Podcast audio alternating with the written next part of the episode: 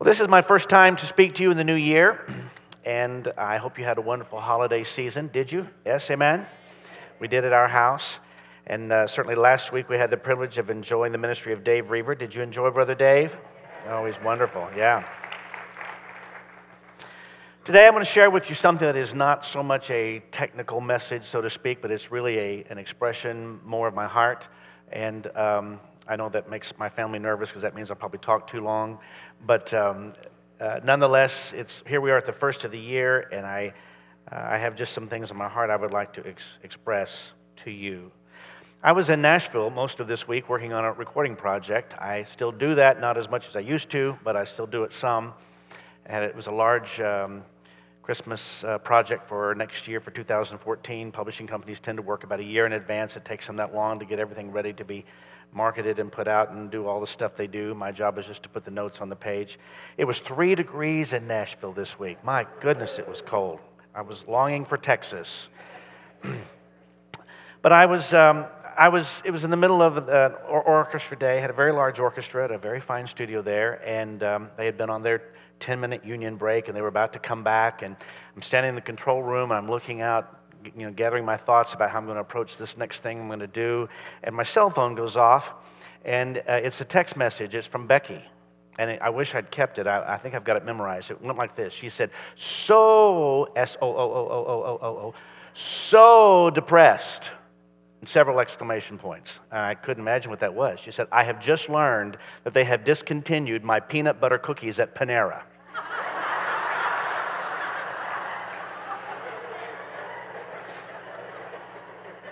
Now, folks, that's a problem.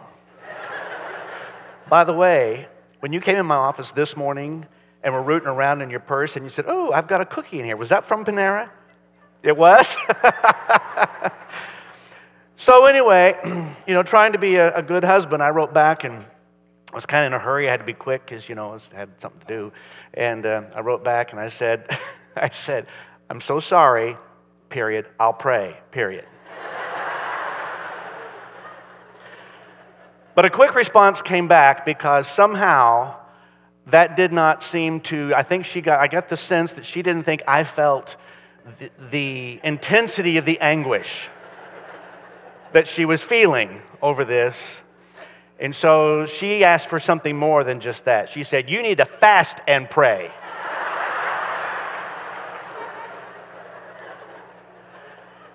Now, for just a moment, I had a little challenge reconciling fasting with dealing with peanut butter cookies. But nonetheless, that's what it was. She was basically saying, buddy, you need to take this to the next level. It's time to raise the bar, was basically what she was saying to me. You've got to, we got to raise the bar because this problem is big and we've got to fix this somehow. Now, please, whatever you do, don't get me in trouble. Don't send her baskets of peanut butter cookies. She'll be so mad at me if you, if you send her a bunches of peanut butter cookies. Now, me, on the other hand, I won't be offended at all. And my cookie of choice is chocolate chip with nuts. Okay, just leaving it there. I hope Verlin Bridges is in the house today. Honey, it's been, you're overdue. It's been way too long, but I'll leave that alone. Also, while there in Nashville this week, I had a conversation that just sort of lingered with me. for a while. Have you ever had those conversations? You have them and then you think about them a lot afterwards. I was with, um, had just a moment, there was something else going on, did not require my undivided attention. And so one of the fine rhythm players and I, I man, I, I, I respect all of them. They're, they're just phenomenal musicians. And I respect him so highly. And I was talking with him about, uh, actually, I was thanking him because I, am always very grateful. These rhythm guys that I hire there, rhythms, piano, drums, bass, guitar, we do that first. And they're just such phenomenal world class musicians. And I said, You know, you, you guys take my little arrangements that I just created in my little office at home, and I bring them here, and you make them so much more than they ever should be, than they, more than they deserve to be. You heal all my little problems with them, and, and you just take them far, far beyond, and you do it immediately. These guys that I get the privilege of working with, have the ability of just of they just can take it to the highest level and they know how to get there right now. It's just, it's amazing how they do that. And he thanked me and he said, he said, that's, that's kind of you to say that. He said, but you know, Dan, there were guys before us who set the bar so high. And he began listing names. And, you know, being involved in Christian music for the last uh, millennium, I, I saw the records that came out. Records are these things we used to have that were like this big, and they're round. I'll show you one, Sheridan, when we get home, okay? They're like this. when all the records came out there, you know, there weren't that many that came out in Christian music, so we knew every one that came out. And I would look at the back and I would see the names of who played on this and who played on that. And, and uh, you know, and I thought, oh man, they're just monster players. They're just, you know, we have these phrases in the music business oh, he's a freak of nature, he's a beast, he's whatever. It's all these things. Those are really high compliments. It doesn't sound like it, but they're really high compliments. And I would see these names. I've been privileged to meet a couple of them and maybe work with one or two of them over the years. But they were the guys who were sort of the reigning kings of their instrument and the first call guys, um, like in the 80s, late, late 70s, 80s. And then this other team kind of came over and he says, Those guys, and he listed who they were. When they move to town from wherever they came from, and Nashville does tend to attract the best of the best, and they all go there, and there's work there for them. And then there's the best of the best of the best of the best that sort of surface to the top because it's not only their musicianship, it's their work ethic, it's their instinct, it's all kinds of things that make them what they are. And he said, they set the bar so high that anybody who came along after them would have to reach to absolutely the extreme of their limit to be able to make it or do anything at all. And so I, I understood what he meant by that. Setting the bar high. So I left that conversation and I, you know, we, we hear that phrase all the time. They've set the bar, they've taken the bar, raised the bar. We hear that a lot. As I was coming away from that, saying, Lord, you know, what is it that you want me to share with the congregation on Sunday? This is a new year, folks. I think it's time, I think the Lord is saying to us, it's time to raise the bar. In all kinds of ways, it's time to raise the bar. The man who is my doctor and also my son Shaler's doctor, he's a man who used to play baseball in the minor leagues. I think he was in the California League. He loves to talk baseball with Shaler because of Shaler's seven years spent in professional ball as an umpire. And Shaler found the doctor first and then took me to meet him, and so I went with my son one day, and I listened basically as the two of them talked baseball while we were there. And he said, You know, I thought I was pretty good. When I w- and the guys on my team in the California League, I thought I was pretty good. We thought we were great until Ken Griffey Jr. showed up. And then when he showed up, we all just kind of said, We don't know what we're doing. Because he took it and set the bar so high. We had to realize we weren't that good because he moved, he moved the bar up so very, very far. I'm sure if I could speak to all of you individually about this today, you would be able to identify for me someone who has set the bar high for you, whether it's in sports, what you've done athletically, or in music, or whatever skill set you employ at work, or maybe in your family life, or in your general life management skills, or possibly it's in your walk with the Lord Jesus. Over the years, I've had many. Um, Many young musicians come to me for advice or counsel, or they want me to critique them or help them in some way. And I can tell you, I've got two things I say to all of them because it applies to all of them. And that is this the first thing I say is, You're good, you need to get better. That's true of any musician I know, starting with me and going up from there. You're good, you need to get better. And that could be said of probably any field that you're in, whatever it is that is your skill set that God has given you. You're good. You're in the journey. You're, you're in the game. You're there. You're good. You need to get better. And the second thing I always say to young musicians is this if you're the best musician in your world, then you've stopped growing. If, you know, it feels good to be the best in my little Pentecostal church that I was raised in in smaller towns, you know, nobody else could play the piano faster and louder than I could, okay? I was fast and loud and, you know, and all of that. And, you know, and everybody said, oh, that little Danny Smith, he can really play, rip that piano up, you know, and that was great. Until I got exposed to people who were technically proficient and knew what they were doing. And then that suddenly exposed that I didn't know what I was doing. And so, what I'm saying to you is this that anything that has ever happened to me musically is because I got exposed to somebody who was a lot better than I was. It feels good to be the king of the hill. And that satisfies your ego and your whatever.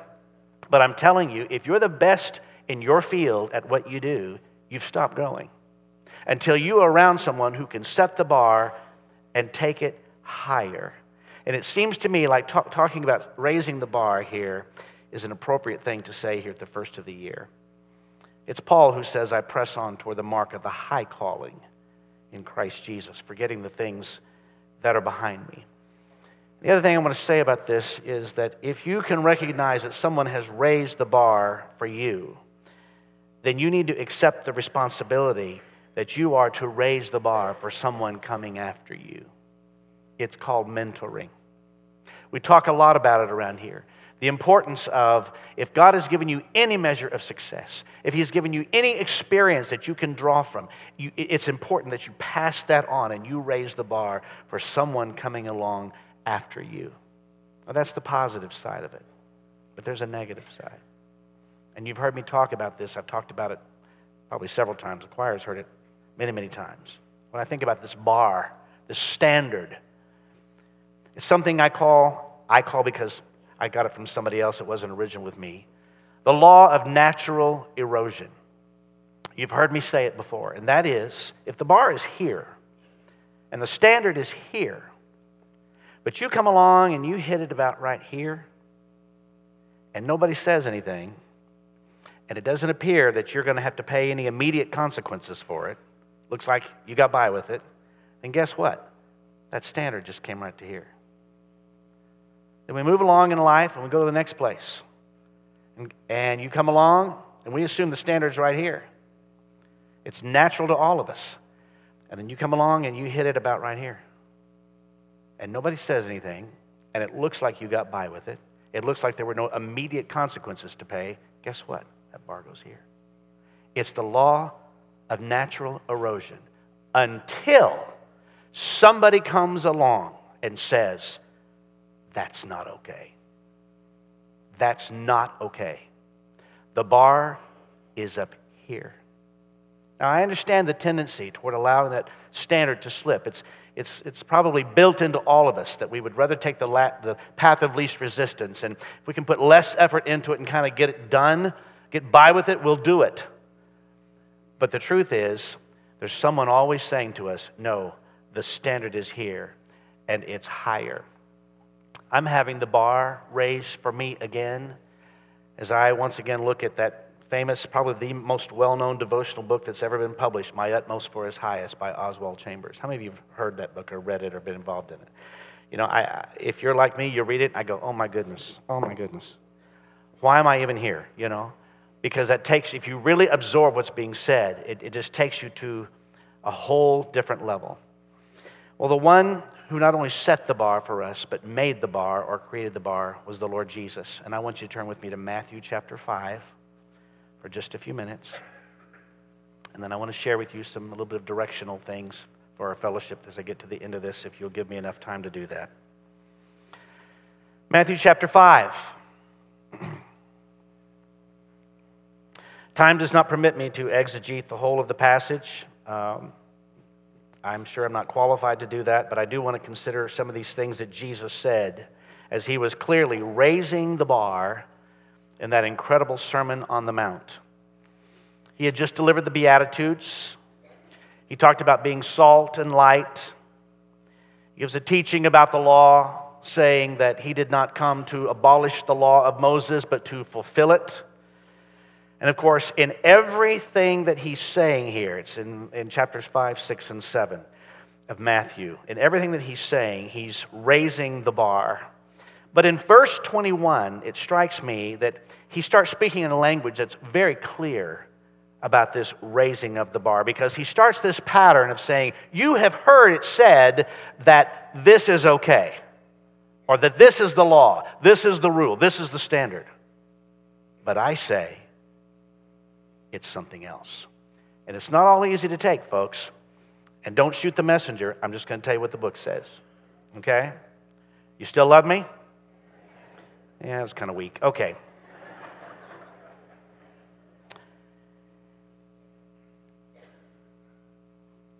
He's raising the bar. Matthew 5 21. Let's deal with the subject of anger, okay? That ought to be fun. You have heard that our ancestors were told, You must not murder. If you commit murder, you are subject to judgment. But I say, In other words, you, you see the raising the bar? You've heard here where this was the standard. That's what you've been understood by the law. That's what you've lived by and thought that was okay. But Jesus says, But I say, if you're even angry with someone, you're subject to judgment. Now, this is the first example of many. We're not going to go through all of them, time doesn't permit, and you can thank me for that later. But this is the first of many examples of the new standard which Jesus is giving us. The ancient law had laid it down you shall not kill, Exodus 20. But Jesus lays it down that even anger against a brother is forbidden. And if you're like me, you say, Dan, how, how do I do that? How does, how does that happen? Well, in the King James Version, it makes it very clear that the man who is condemned is the man who is angry with his brother without a cause. And this makes it clear that there are different kinds of anger. There's righteous indignation, we call it, or righteous anger. And then there's that which is selfish anger. And what Jesus is condemning here is selfish anger. But listen how far he takes it and how intense the challenge is. And, you know, sometimes I think we read things like this and we just kind of slide over them and act like that's not for me. But, folks, we have to look at it. It's in the book. I said it's in the book. He says it's not enough not to strike a man. The only thing that is enough is to not even wish to strike him, not to even have a hard feeling against him in your heart. I don't know about you, that's raising the bar, seriously raising the bar. And the Bible is clear in other places that anger is absolutely forbidden. The anger of man, said James, does not work the righteousness of God. Paul orders his people in Colossians to put off all anger, wrath, malice, and slander. So Jesus forever forbids the anger which broods, the anger which will not forget, the anger which refuses to be pacified, and the anger which seeks revenge. So, as we face this new year, church, in our walk with Jesus, the challenge to us on this second Sunday of the new year is to say, Am I going to allow Jesus to raise the bar for me? Because if we are to obey Jesus, all anger must be banished from life, and especially that anger which lingers too long. There is nothing healthy about allowing an anger that is seething inside of you to linger too long. It will kill you, it will destroy you. You can try to rise above it. You may think you're not having to pay consequences now, but Jesus is saying to us, it's not to be part of the Christian. I feel the love in the room this morning. Since we had so much fun with that one, let's go on to another one he addresses. Let's talk about adultery. Chapter 5, verse 27. You have heard the commandment that says you must not commit adultery. But I say, you see, you see this, the bar, the raising of the bar? You've heard it was this. It's what you've understood the standard to be. But I say, anyone who even looks at a woman with lust has already committed adultery with her in his heart. And here we have Jesus' second example of the new standard. The law in Exodus 20 had laid it down you shall not commit adultery. But once again, Jesus is raising the bar and he lays it down that not only is the forbidden action, but also the forbidden thought is guilty in the sight of God. Now let's understand as best we can what Jesus is saying here. He's not speaking of the natural, normal desire, which is part of the human instinct and the human nature. According to the literal meaning of the Greek, the man who is condemned is the man who looks at a woman with the deliberate intention of lusting after her. The man who is condemned is the man who deliberately uses his eyes to awaken his lust. The man who looks in such a way that passion is awakened and desire is deliberately stimulated. Let me take a slight sidebar here. because people are always asking me, Dan, is this sin? Is that sin? How far does it go? And to be honest, one of the subjects that comes up every once in a while is the subject of dancing. Okay? I've even been asked if we could host a father daughter dance here. I'm asked that. That's in uh, question that's before me. If you grew up in the church in which I grew up, you know that dancing was a one way ticket to hell. Amen? And there was no turning back. So if you did it, just be sure nobody saw you. You didn't do it in front of anybody, all right? But I want to be quick to remind you that dancing is a part of biblical celebration and rejoicing. David danced before the Lord, Miriam danced. When it comes to the dance, I have been taught that there are two questions that need to be answered. And the way these two questions are answered will help determine if dancing is sin for you or if it is not.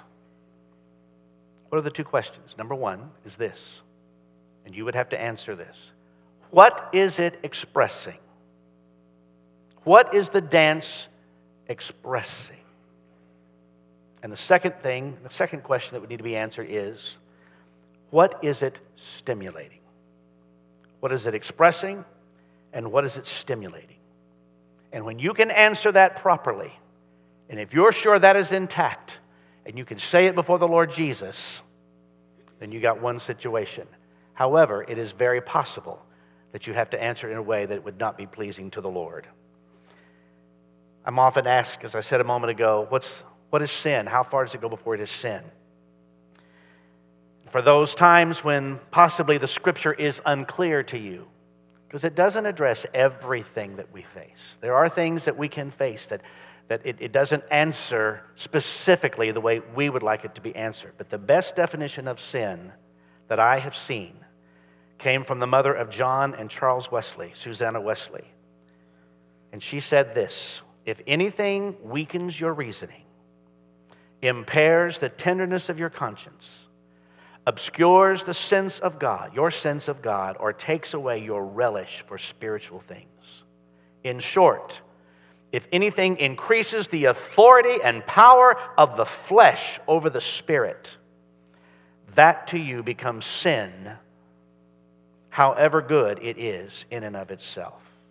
I think that's a wonderful definition and a wonderful guide to go by. In other words, I was asked just a couple of weeks ago, Dan, do you think it'd be okay if I did this or if I was involved in this? And I said to that person, I said, you know, I can't say that I see anything intrinsically wrong with that. I just think that you need to be very much on guard. Be on guard for what? Has it lessened in any way your passion for Jesus?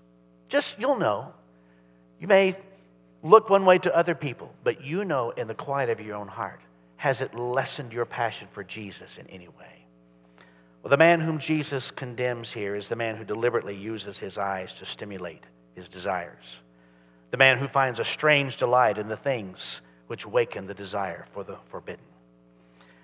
Let's look at one or two more, and then we'll close in just a bit. Let's go to Matthew 5 38. You have heard the law that says the punishment must match the injury, an eye for an eye and a tooth for a tooth. But I say, do not resist an evil person.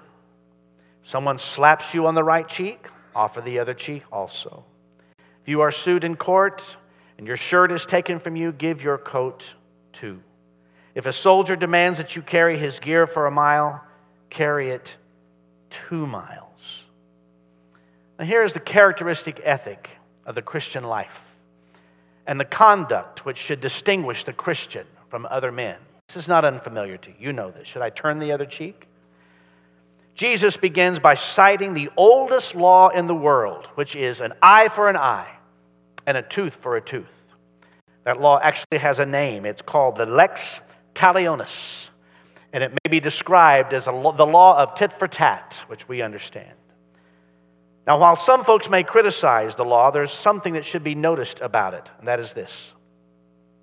The lex talionis, that law of an eye for an eye, a tooth for a tooth, so far from being a savage and bloodthirsty law, it really when you understand what was taking place, it was the beginning of mercy.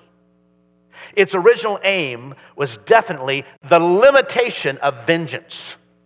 It was to keep vengeance from going too far. In the very earliest days, the vendetta and the blood feud were characteristic of tribal society. If, if a man of one tribe injured the man of another tribe, then at once all the members of the tribe of the injured man were out to take vengeance on all the members of the tribe of the man who who had committed the injury.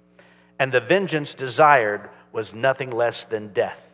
And so this law was put in place to keep things from getting worse than they actually were. However, Jesus takes it to a new level and he raises the bar now that you understand the law and what it was saying. He says, retaliation, however controlled and restricted, has no place in the Christian life. He's raising the bar. I don't know if you're getting this this morning.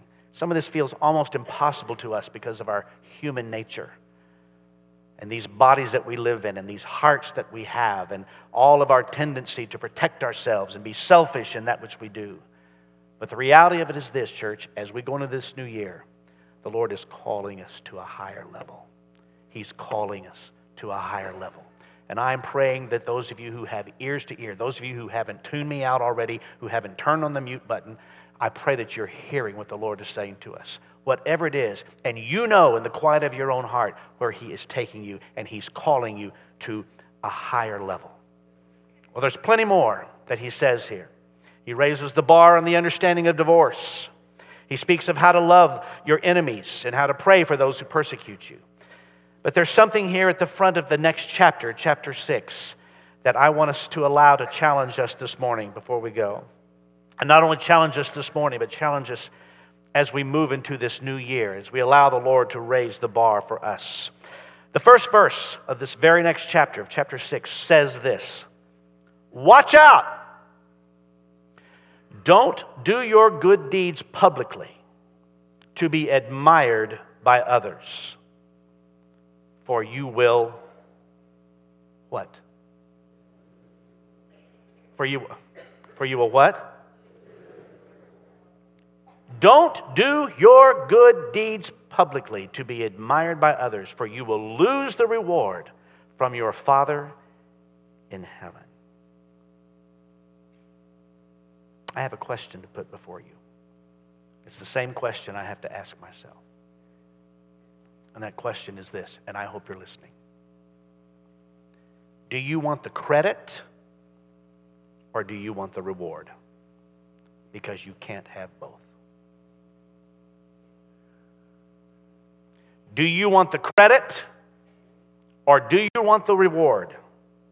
Because you can't have. That question ought to be on our minds as we approach each situation of the new year. I hope that God will enable all of us, starting with me, all of us, when we approach those situations, when we are tempted to take the credit, to, to be asked that question Do I want the credit or do I want the reward? When you resolve in your heart and in your mind to go for the reward and not the credit, it will change what you do, how you do it, and why you do it. And yet, the truth is, we all enjoy the spotlight in varying degrees. Some of you say, Oh, I'm not an upfront person. Well, I bet you are in, within your own circle of friends because we all like to be admired, appreciated, and, and told, you know, we did well, and we would like to be thought of as good at something, and it validates us as a person. But the truth is, church, for all of us, this is as challenging to me as it is to you. It's time to raise the bar. And Jesus is saying it plain and simple. I think we can read this passage and sort of toss it aside. But I'm asking us to consider it as we move into this year.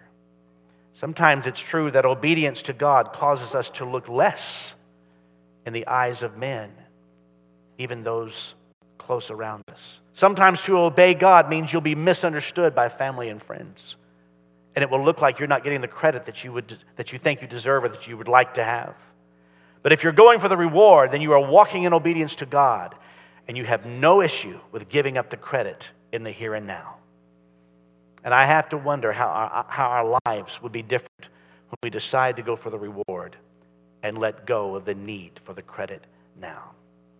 When we do that, when we're willing to let go of the credit and go for the reward that will happen later, we will lose our tendency toward territorialism. It won't matter who did the work of the kingdom because it's Jesus and Jesus alone that deserves all the credit and all the praise. It won't matter who. Won't matter who's looking like they're having success if you look like you're not having as much, or even if it looks like you're failing and others are succeeding. Won't matter because you're going for the reward and not for their credit. There was an old shoemaker who once had wished to become a minister, but the way had never opened up for him. But he was the friend of a young divinity student, and when the lad one day was called to his first charge, the old man, the shoemaker, asked him for a favor. He asked to be allowed always to make his shoes so that he might feel the preacher was wearing his shoes in that pulpit into which he could never go himself. It's not always the person in the foreground who is doing the greatest work. Many a man who occupies a public position could not sustain it for one week without the help of the people behind him. There is no gift which cannot be used in the service of Christ. Many of his greatest servants are in the background, unseen but essential to his cause. It's raising the bar. The Lord is calling us today, church, to raise the bar and take it to a new level. As it has happened at the beginning of each of the last three years, the Lord has dropped something in my heart for a direction for the year.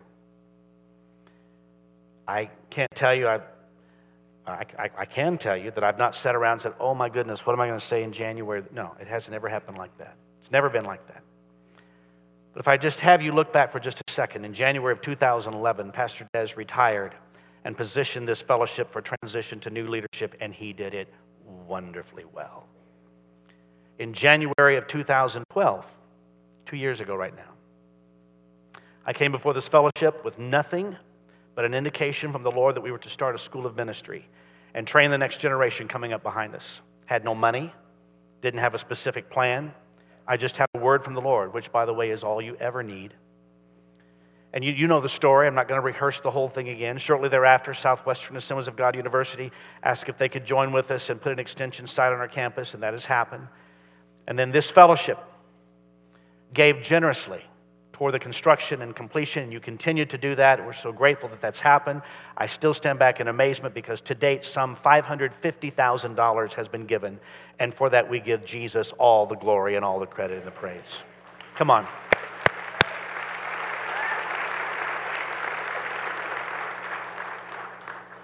In January of 2013, just a year ago, this time last year, we came before the congregation with a nudge from the Lord that it was necessary for us to turn up the intensity on our prayer life, both as individuals and as a fellowship.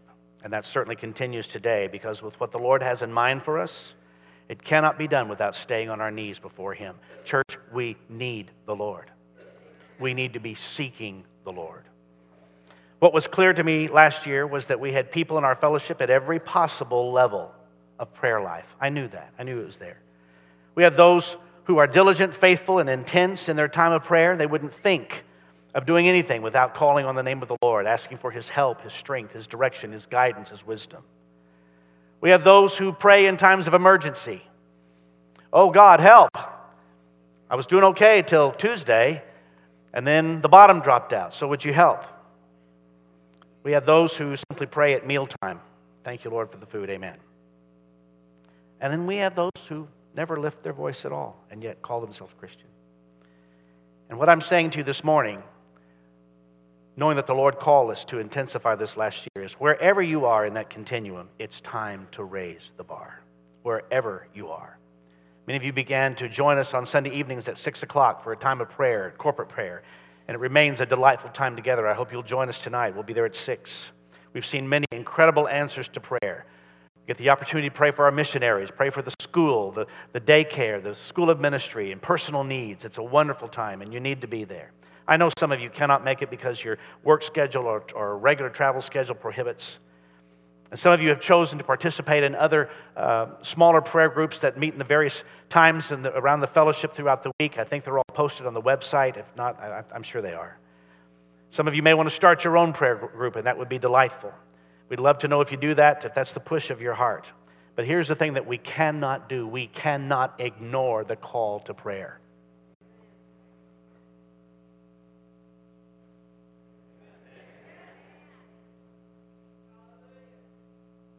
We are people who live by the book.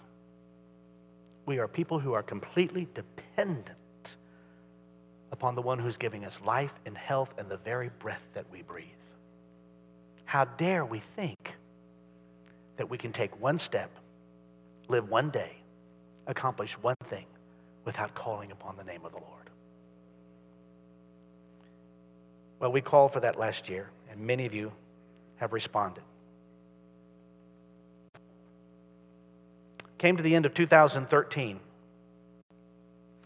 And again, I, I don't approach the last quarter of the year necessarily I, I, looking for what I'm going to say, but I will tell you that the Lord has just sort of, it's the way it's happened. That's all, all I can tell you. It's my testimony. It's the way it's happened.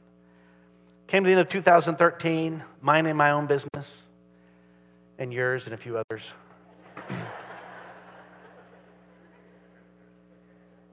I was recalling some of what we had discovered about the book of Acts in the last few months. We spent a lot of Sundays in, in the book of Acts. And what I sensed the Lord say to me was almost comical.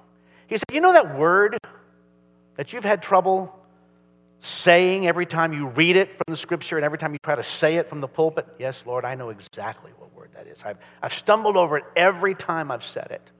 A little embarrassed about that said, You know that word that you've had trouble? Say, yeah, I know that. I know it very, very well. And I sense the Lord was asking me to really consider that word.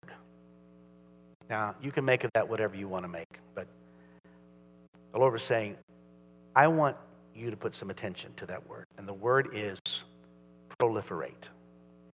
I said it. no applause, please. That would be embarrassing. As we go into this new year of 2014, I'm sensing that it's time for us to raise the bar on the proliferation of the gospel to our own community. It's time to raise the bar. I cannot tell you all of what that means because I don't know all of what that means. But I can tell you one thing that is strongly on my heart, and I'm going to go ahead and let it out this morning. Because I've asked for a task force that's going to be helping us look at this. I think it is time for us to begin a Spanish service called Bethesda.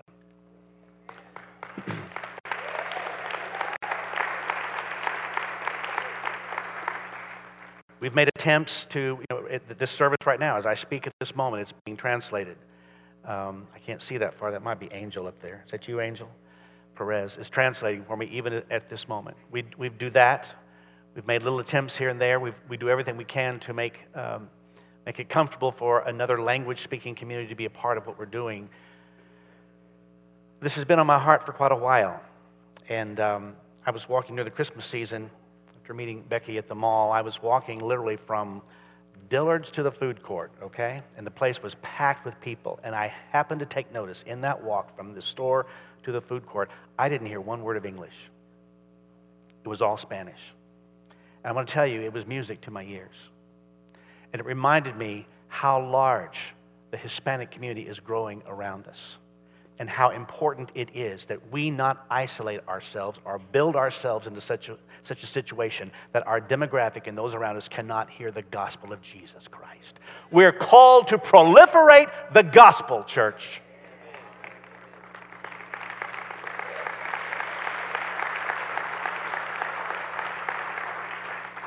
I can't tell you how it will happen. I can't tell you when it will happen. I'm hoping sometime in 2014. But we're looking at the possibility because we believe this. It's time to raise the bar. As I close this morning, I want to tell you about three verses that I literally stumbled across this week that had impact on me. It's the first three verses of the eighth chapter of Luke. And I'm, they don't have it to project. But basically, here's what happened. And this just fortified so strongly what I'm feeling. Jesus decided to take a tour of nearby towns and villages to preach. The synagogues were no longer open to him. Instead of encountering receptivity to his message, what he was encountering was opposition. So he's taking this tour to begin to preach on the road and on the hillsides and on the lake shores. He took with him the 12 disciples, and then it says there was a group of women who followed him and gave their resources to support his ministry. Now, I could preach here for a while. I'm not going to, except to say it takes resources for a ministry to function. And there are people who will be faithful in giving of their tithes and offerings and living in obedience because they want to live a blessed life. They want God to give, to pour out His blessing upon them. It takes resources for ministries to function. It did in the time of Jesus and it does today. I'll stop with it there. But what I want you to see is what I saw in this little tiny thing here of these three little verses. What a mixed company they were. There was Mary Magdalene, out of whom Jesus had cast seven devils. Clearly, she'd had a past that was dark, not good, and a terrible thing. She'd come from really, really slum life, shall we say. And then there was Joanna, is mentioned here in these first three verses of the eighth chapter of Luke. She was the wife of Chuza. Chuza was Herod's business manager. So this is a lady who has lived in the upper echelon. She shopped at Neiman's, okay? She knew where all the finest things were, and she knew what finery was in life. She was part of this group that's following Jesus. And there's another gal mentioned, and it says that there were even still some others. But the amazing thing is to find Mary Magdalene with her dark past and Joanna, a lady of the court, in one company.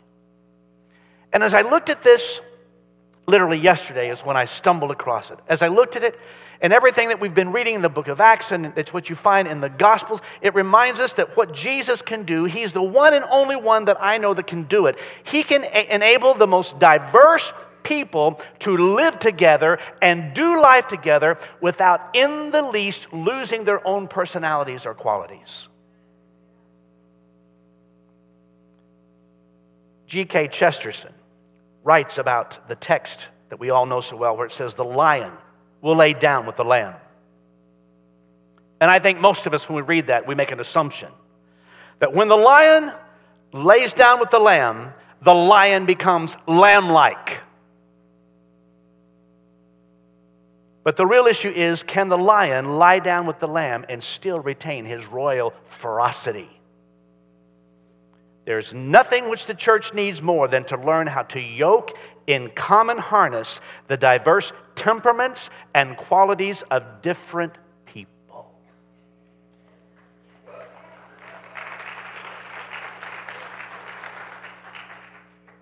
Some of you are lions, some of you are lambs.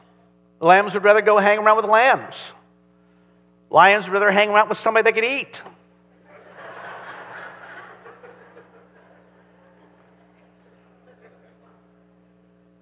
But think about that.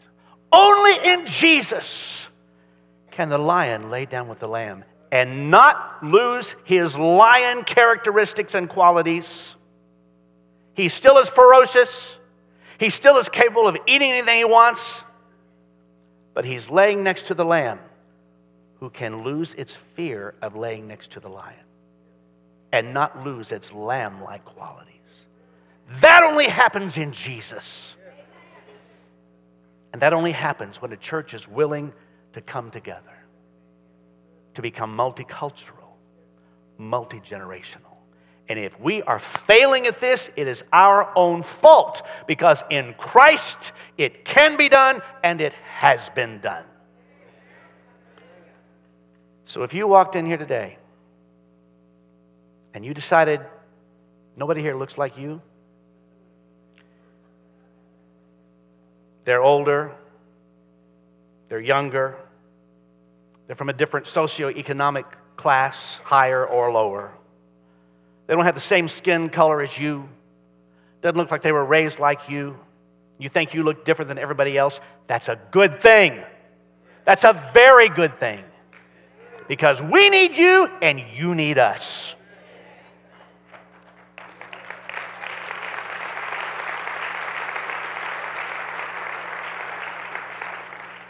That's what the kingdom of God, church, is all about. Every tribe, tongue, and nation coming together under one common banner of Jesus Christ and his shed blood for our sins, no matter what color your skin is. I don't care if you're black, white, pink, purple, gray, it doesn't matter.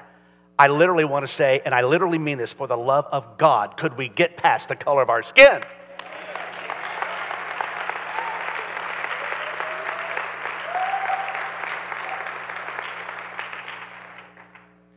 Time to raise the bar on our outreach to our community. Got to go beyond these walls.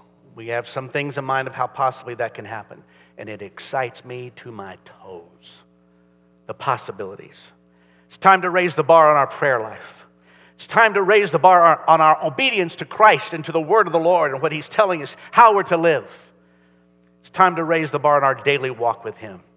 And it's time to raise the bar all for the glory of Jesus. Stand with me, please.